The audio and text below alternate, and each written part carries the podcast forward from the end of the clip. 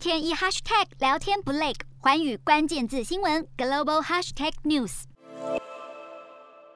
本周的国际新闻快评，我们来讨论欧盟国家在这个星期正式推出的全球门户计划。根据欧盟的声明，欧盟打算与中国的一带一路倡议互别苗头，预计募集高达三千亿欧元，也就是将近三千四百亿美金，来协助开发中国家兴建铁路、道路、电网和光纤设备等基础建设。虽然欧盟国家并没有明白的说门户计划是针对中国而来，但是大动作的要在二零二七年之前募集三千亿欧元，绝对不会是突然想到全球发展不均，突然要帮助开发中国家增强竞争力这么简单。根据欧盟执委会主席冯德莱恩的声明，欧盟的全球门户计划是针对全球基础建设的重大投资，可以帮助全世界共同繁荣。而透过全球门户计划，欧盟打算要把欧洲国家高品质、高透明度，而且有良好管理机制的基础建设分享给更多需要帮助的国家和地区。可是这个听起来很棒的计划，恐怕会遇到不少的挑战，而对全世界所带来的影响，其实也相当值得讨论。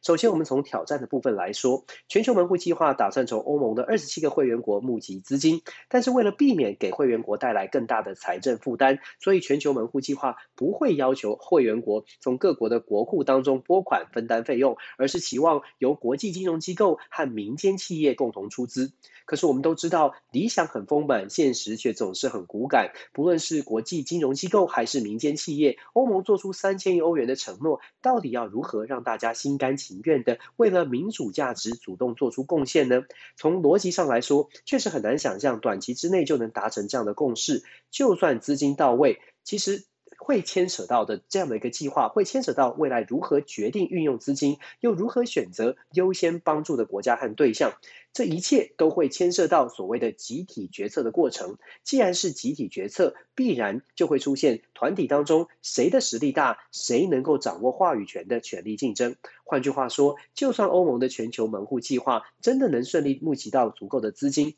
出资比较多的国际金融机构或是民间企业，如果不能够掌握话语权，没办法达成自己当初出资时的期待，想想看，有多少单位还会愿意无条件的付出？我们要知道，欧盟的全球门户计划并不是全球慈善计划。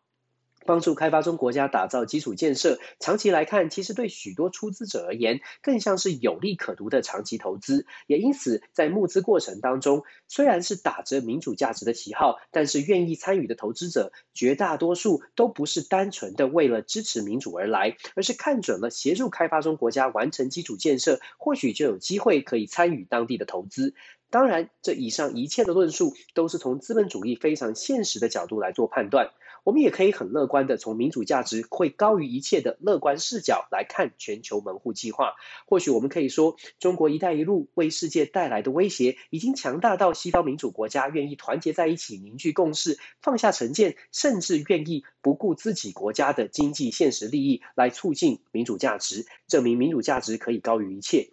民主国家战胜非民主国家这样的剧本听起来是非常理想的状态，可是这样的理想到底能不能达成？我们回顾历史，全球合作能走多远，又有多少效果？答案恐怕很难让人太乐观。面对中国的崛起，全世界确实对中国需要多一份的准备和认识。可是跟中国竞争和穷尽办法打败中国，其实是两种不同的目标。不论是美国拜登政府推动的重建美好明天的倡议，还是现在欧盟推出的全球门户计划，很显然，他们设定的目标都不是过去冷战时期美苏之间的竞争，想要击垮对方的设定。面对现实，当今全球化的时代，中国跟全世界在经贸上的连结形成了高度的经贸互赖，导致全世界呢对于中国都不会也不能用全然切割的方式来对抗。但这不并不表示世界各国就没有办法对中国产生影响。相反的，正因为高度的经贸互赖，中国对于世界的依赖，也让中国不能不正视其他国家对它的不满和对它产提出的要求。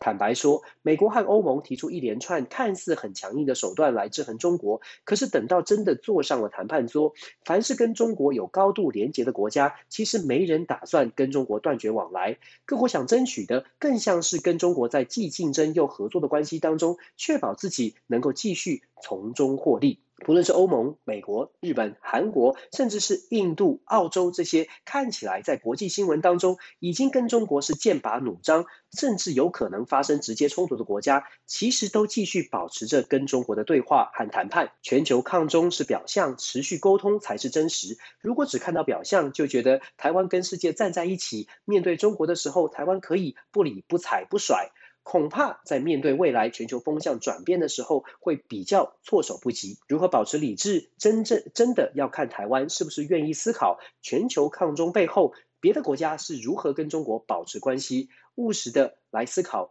两岸的相处之道。Hello，大家好，我是寰宇全世界的主持人何荣，常常跟大家分享国际观与国际新闻。但您知道为什么需要关注这些讯息吗？十二月八号星期三早上九点，就在 FM 一零二点五幸福电台幸福联合国，我和寰宇全世界节目制作人王克英将分享国际新闻的重要性以及如何爱上国际新闻。如果错过收听，还可以回听当天上午十点上架的幸福联合国 Podcast 哦。